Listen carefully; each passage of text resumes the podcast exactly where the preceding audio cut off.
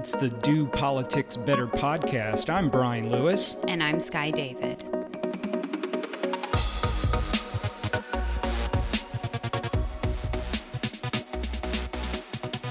In the comeback victory, the Longleaf Pines beat the Old North State.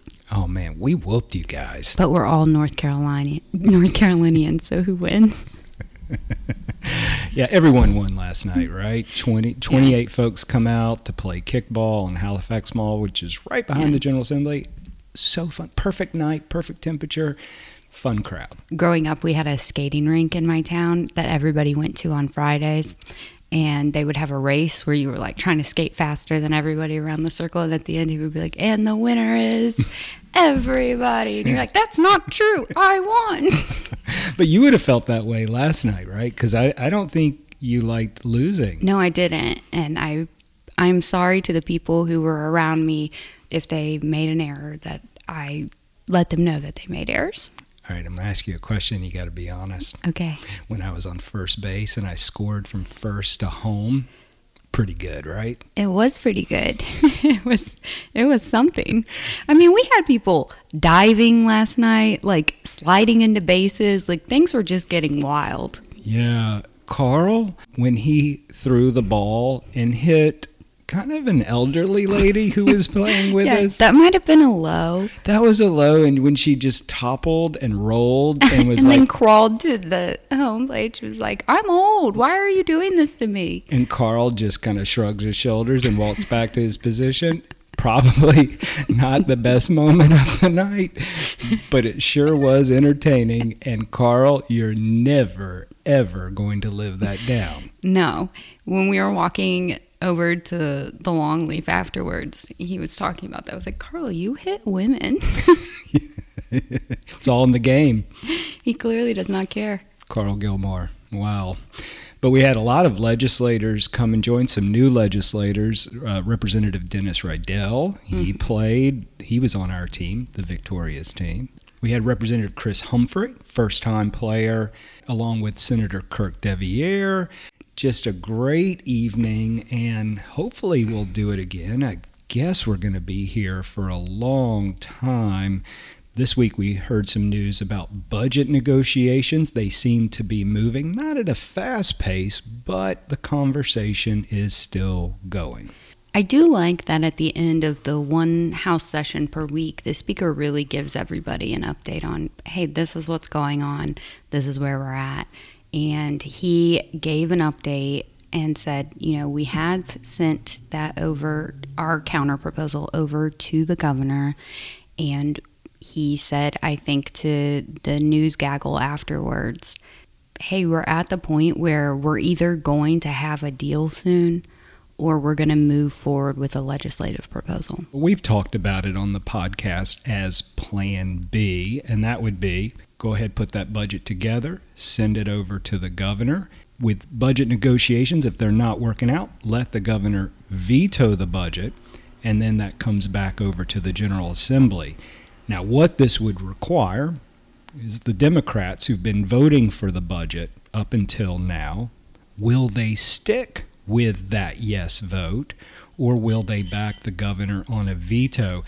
I think Representative Saine said, you know, we haven't had tense discussions. No one's walked away from the table or gotten mad. So there is that positivity in the air. Yeah, yeah. A lot of the differences seem to be centered, at least from what we are hearing, Medicaid expansion. That's an issue.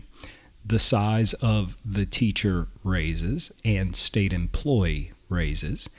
I haven't heard a lot of discussion about the tax cuts. I'm just assuming that the governor likely had the corporate tax off the table, and Senator Newton and the finance chairs uh, have the franchise tax back on the table. I bet that's where the compromise is.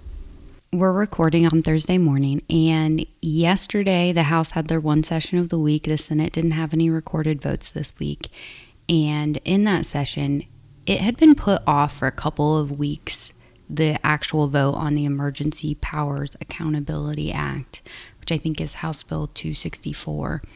And Representative Keith Kidwell stood up and said, let's concur with the Senate's vote. This is a non controversial bill or something like mm-hmm. that. And I was fully prepared to sit there for hours. Yeah. But not a single person debated that bill.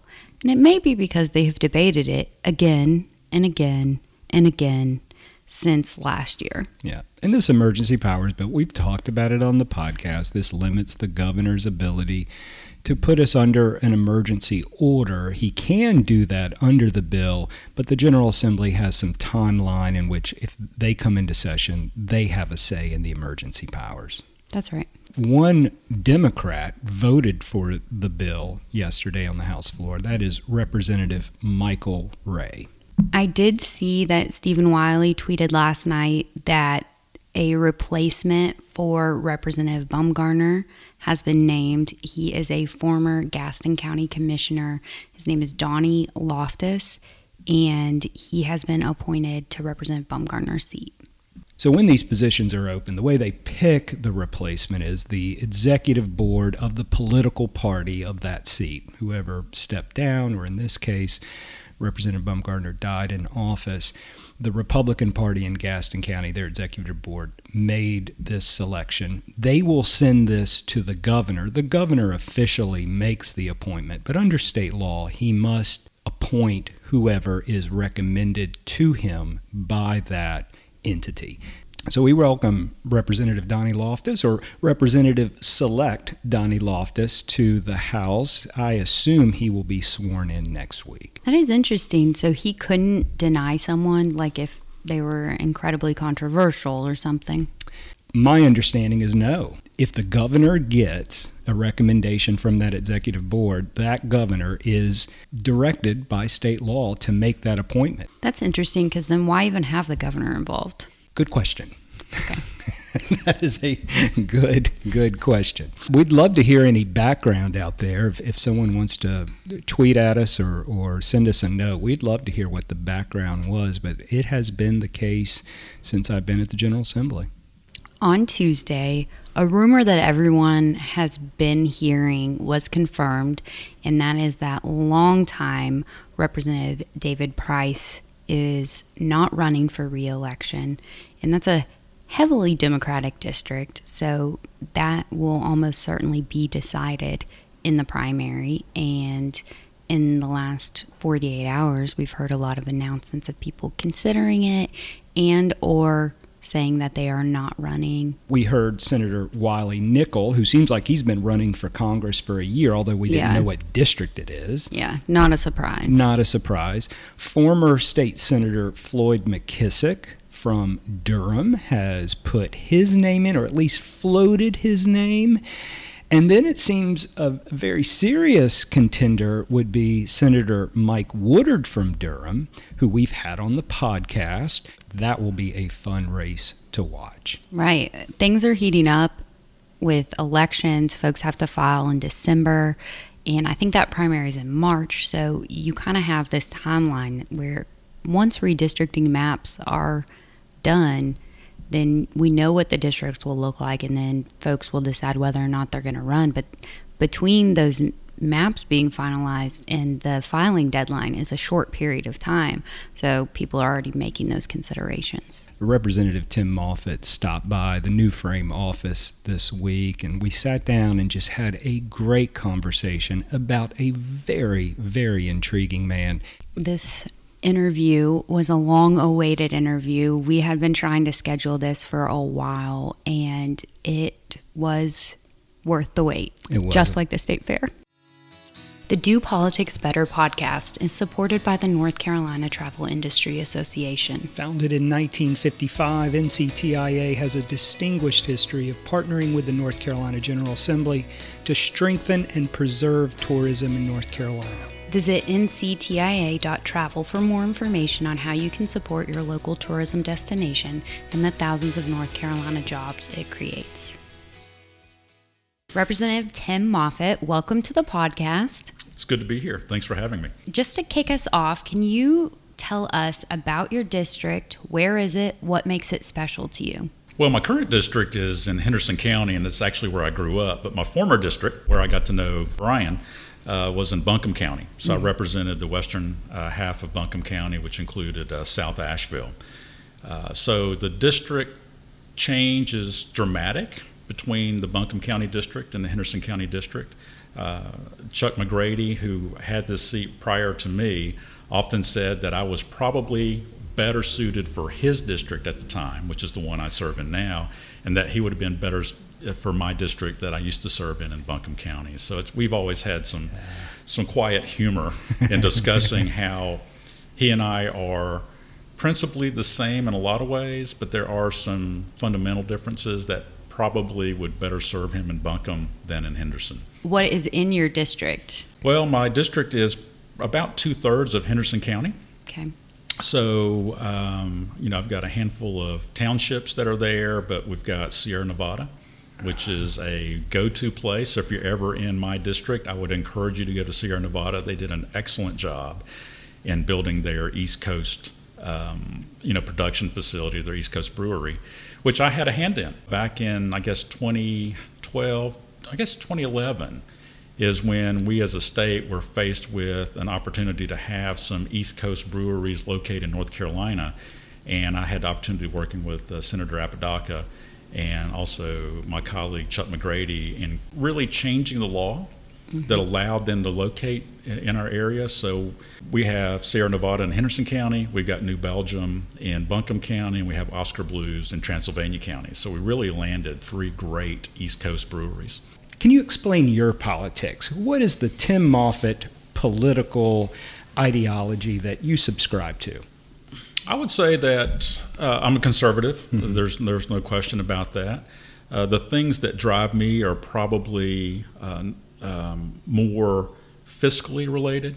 Um, I would say that some folks would re- could re- um, consider me a policy wonk at some point because I really get I really enjoy getting into the complicated things and solving these complicated issues by bringing simple solutions forward.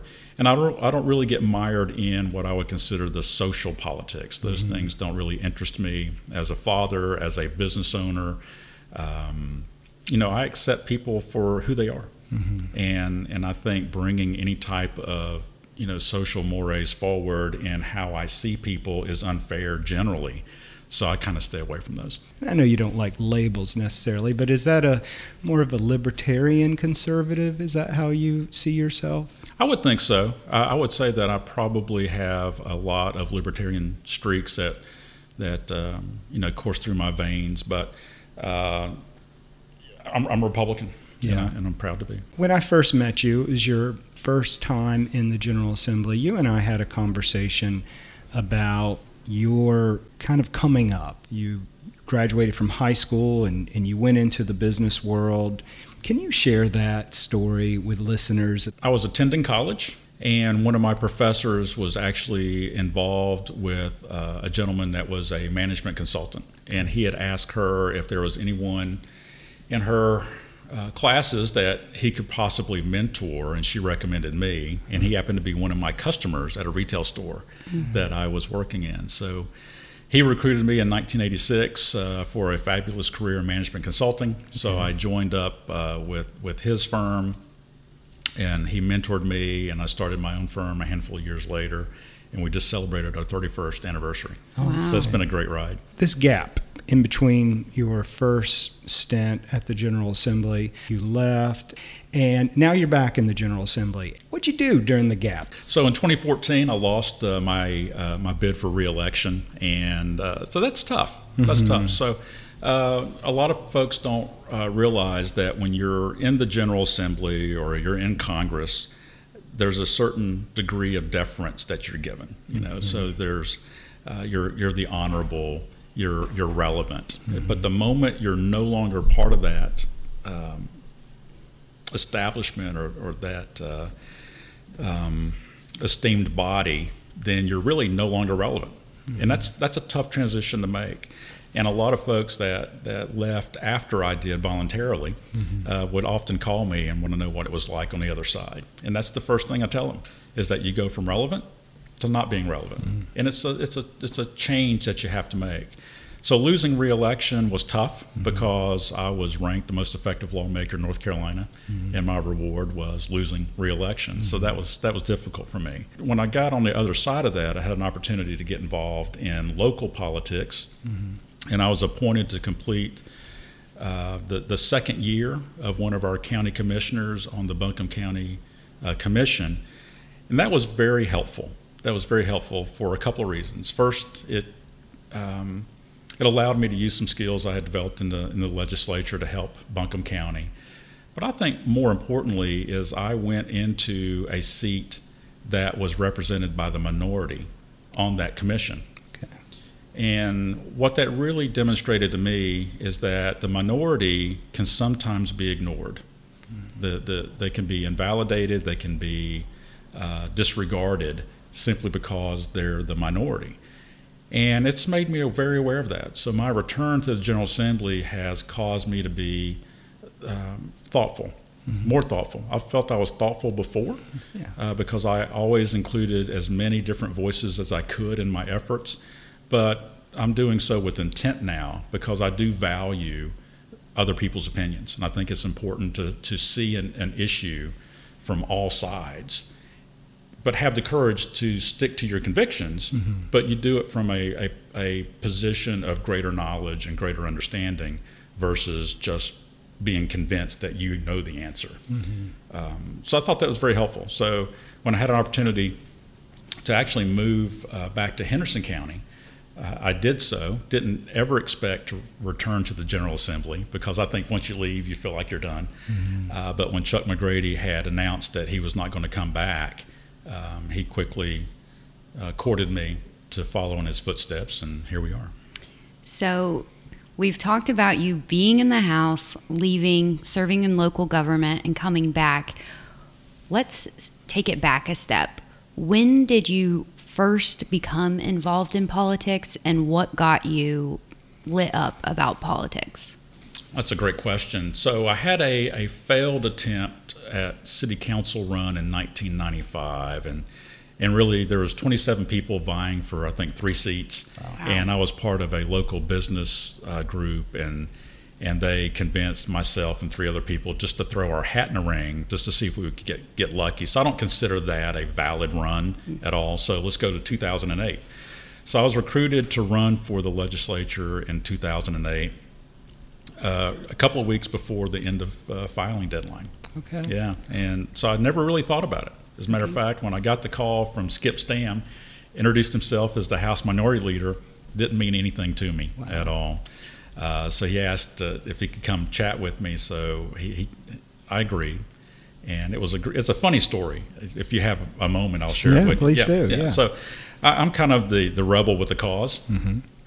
Very uh, independent. Uh, you know, very um, ruggedly individual and individualistic.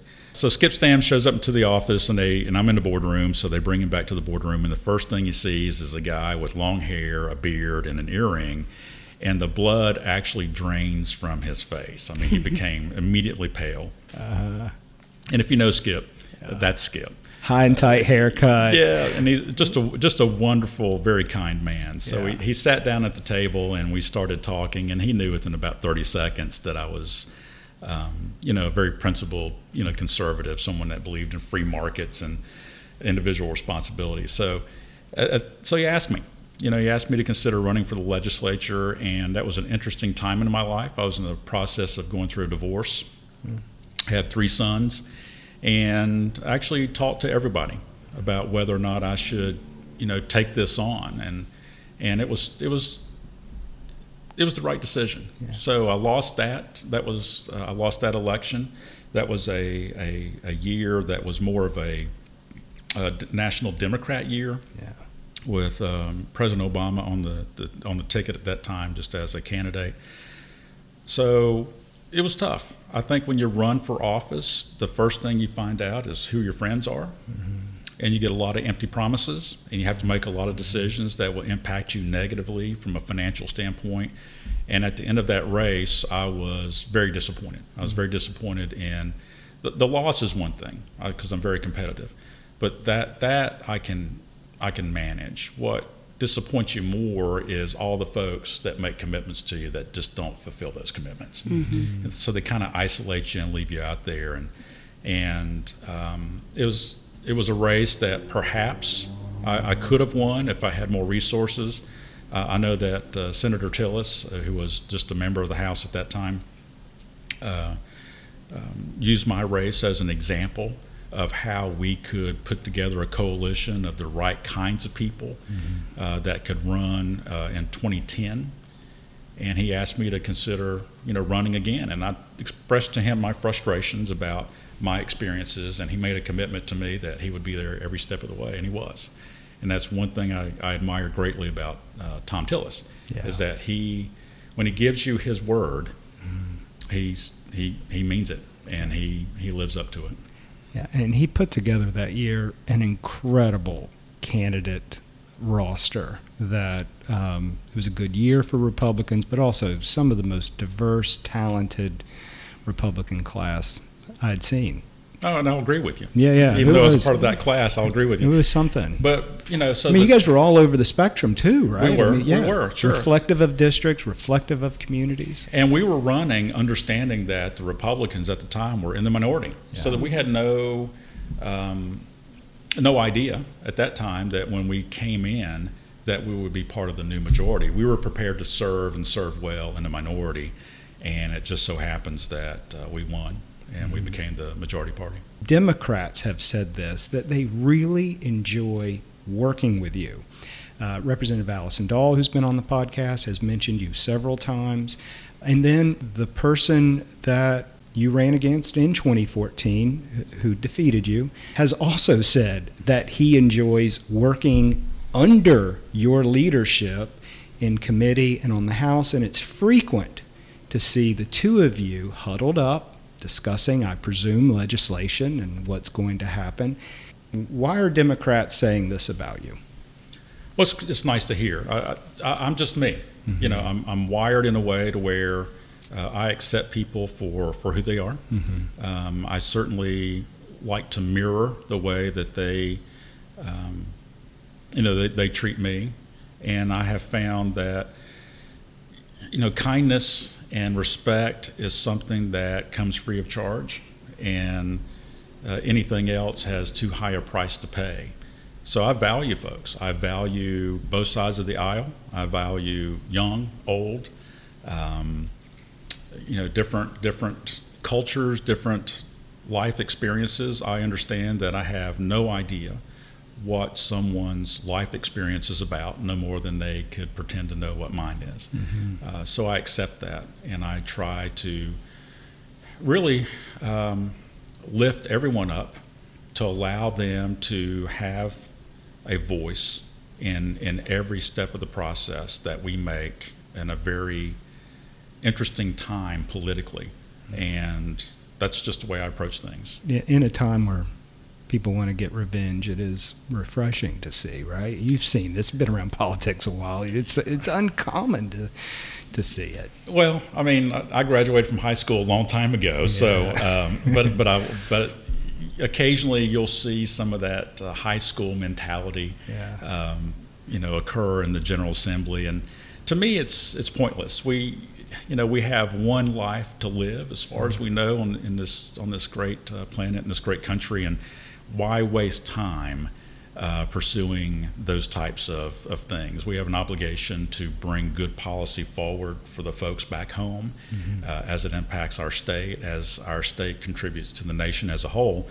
So why I don't I, I just don't I don't get wrapped around the axle of personal grudges or personality conflicts or differences. It's pointless. So let's let's work together. Let's let's find uh, solutions to these issues that we have. And just because we're in the majority party doesn't mean that we have all the answers. And I think it would be very um, uh, arrogant on our part to believe that we do. And my door is open to anyone and everyone to that wants to participate in solving these problems. Yeah. So, from the outside looking in, if someone asked me to describe your work style, I would say efficient. You appear to be very efficient. You are solution focused. And as Brian said, you you kind of like run through things. I remember when session started, like the first few bills were all your bills that passed. What is a bill or a solution that you've come to that you're really proud of? Well, that's a great question, and, and it's, it's interesting. Uh, the the most recent bill, which was um, House Bill 890, which was the our alcoholic beverage uh, committee's omnibus bill, for some reason it stands out in my mind. I'm not sure if it's because it's the the freshest thing that I've done, or it was very complex. Uh, it was something that took a lot of work, and it's something that uh, really you know, came through the House and the Senate with with little uh, with little debate on on either floor. So that one, mm-hmm. uh, to answer your question, I think that one, and and it's something that um, has immediate impact uh, across our state. And, and a lot of times, as a lawmaker, you you you craft these policies or these solutions to these problems, and you know the downstream impact is something that could take years before it's recognized or realized as far as reflective of your work. In this instant, the moment that the bill was signed into law, it was immediately impactful in a lot of mm-hmm. areas, and so I enjoyed that aspect of it. Mm-hmm. Now's your chance to go ahead and say you were the first person. Yeah, that's right. Yeah. yeah. so, despite what other folks are saying, uh, I was the first person to actually legally purchase a distilled spirit on a Sunday uh-huh. since prior to Prohibition. It's pretty cool. It is cool. That is cool. Can, can we ask what you bought? Yeah, so I actually uh, went to uh, an event to celebrate uh, that occasion. Uh, it was at Southern Distilling uh-huh. in uh, Statesville, and they have a bourbon that is solely produced at their distillery. And this one was five years old. It's Paragon. Okay. So that was the one that I purchased. All right. All right. It's good.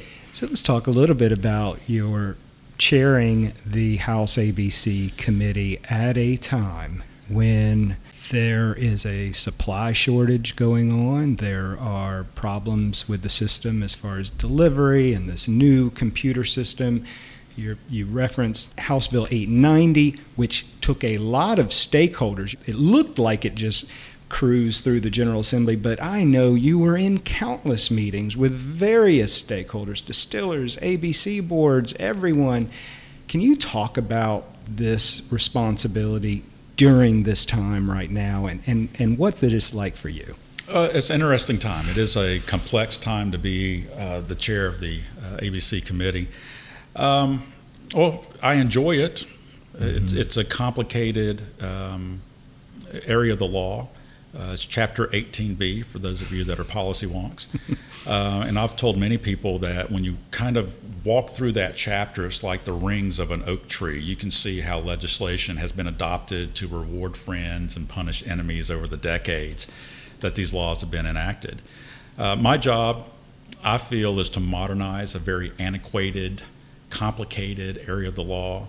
Um, I feel like I've made progress along that line, and and right in the middle of it, we start having issues with getting product from the warehouse to our ABC stores.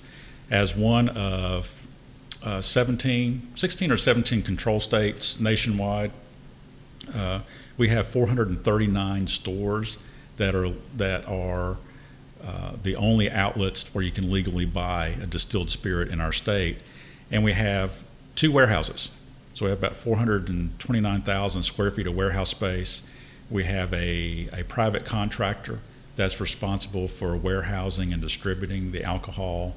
And we have these stores that have empty shelves. Mm-hmm. And at the same time, our, our adjacent states, most of which are not control states, their stores are full and our hospitality industry, our local uh, governments that rely on the tax revenue generated from alcohol sales are all suffering because there's a huge disconnect between getting the the the, the product from the warehouse to the local stores. So it's challenging. It's very mm-hmm. difficult. And complicated and layered and it's very complicated. But what's interesting, and this is one thing that's kind of um, the way that I, I approach things is I, I, I want to solve problems. Yeah. So I try to bring as I mentioned earlier, simple solutions to complex problems. And although that may sound, you know, passe, what I'm really saying is that I'm willing to make the, the tough policy decision, which may be a difficult one, mm-hmm. but I'm willing to make that decision. And I don't really deal with turf battles really well because when turf battles enter into the equation, then nothing gets accomplished. Mm-hmm. And when you're looking at this complicated area of the law, a control state, a, a system that's been under um, constant strain through the threat of privatization over the last few years, uh, you know, everybody's kind of huddled up in their corner playing defense, and they're not really willing to come forward with any. Um, serious intent about solving this this particular issue as far as the supply goes. There's, we had a, a committee hearing last week that lasted for a couple of hours, and I will say that we were long on excuses and short on solutions. Mm-hmm. So we continue to dig into what the real problem is, and I think what they're hoping is that through the passage of time, that enough supply will get into the stores and this issue will be in the rearview mirror. From my point of view, that may be true. Um, that may take the pressure off f- from the local standpoint, but from a policy perspective, we need to continue to dig in and find out really what caused the problem and make sure it doesn't happen again. I had a young lobbyist ask me to sum you up to him as it pertains even to ABC issues, and I said that Chairman Moffitt does not believe in saving sacred cows just because they're sacred. You're not sentimental about these things just because that's the way we've been doing it. We're going to keep on doing it. And so he needs to really bring his game to you. Uh, fair? Very fair. Yeah, sure. Yeah. Our politics today are increasingly divided. If you could fix one thing in our political system, one thing with a magic wand solved today, what would that thing be? I think we live in a different time or a difficult time politically simply because we allow it to be a difficult time politically.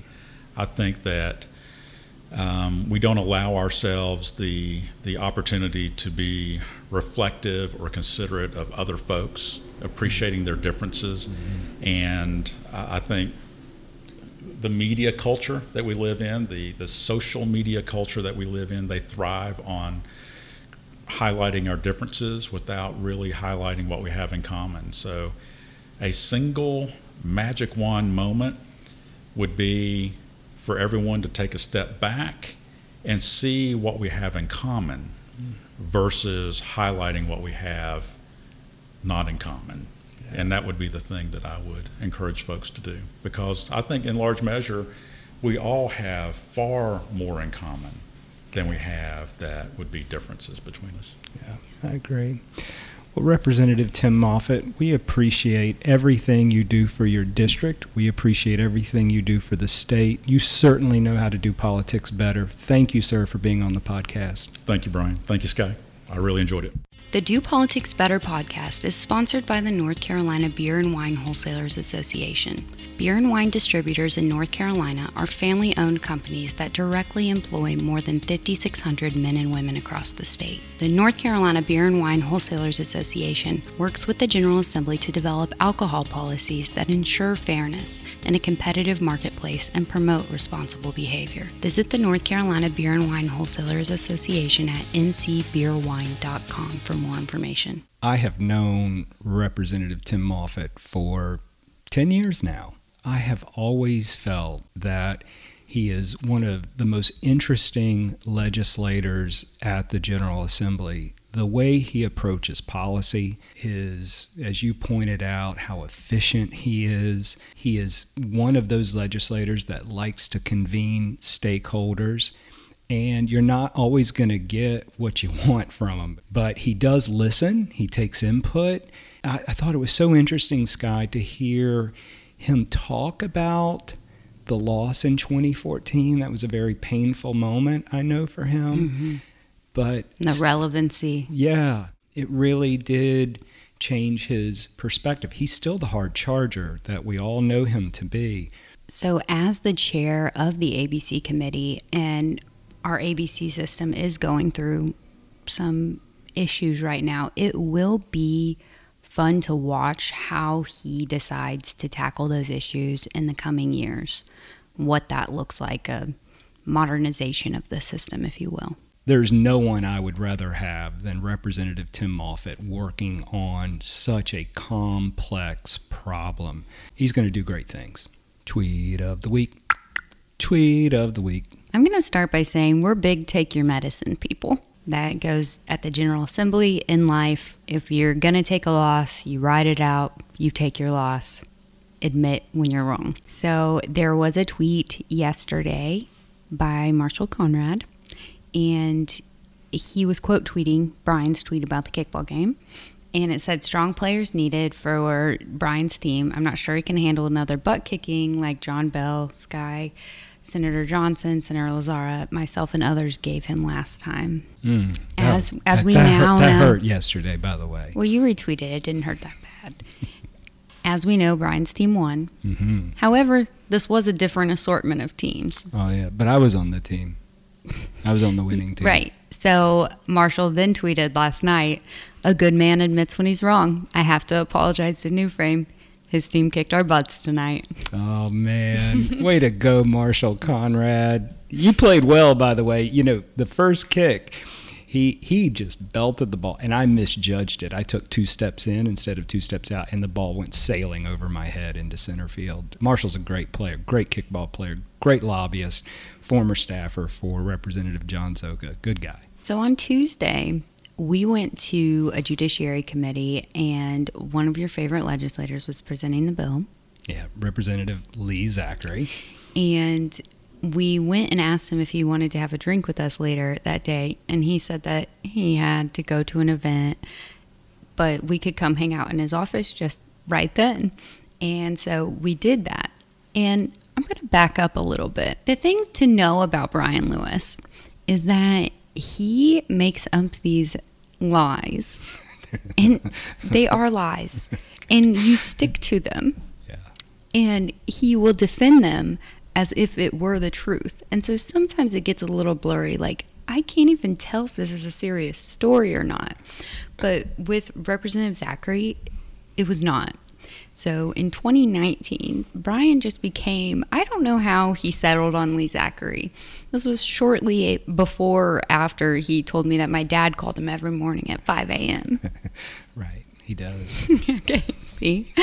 but with Lee Zachary, Brian started putting things in our shared Google calendar that he was doing events with Lee Zachary every day.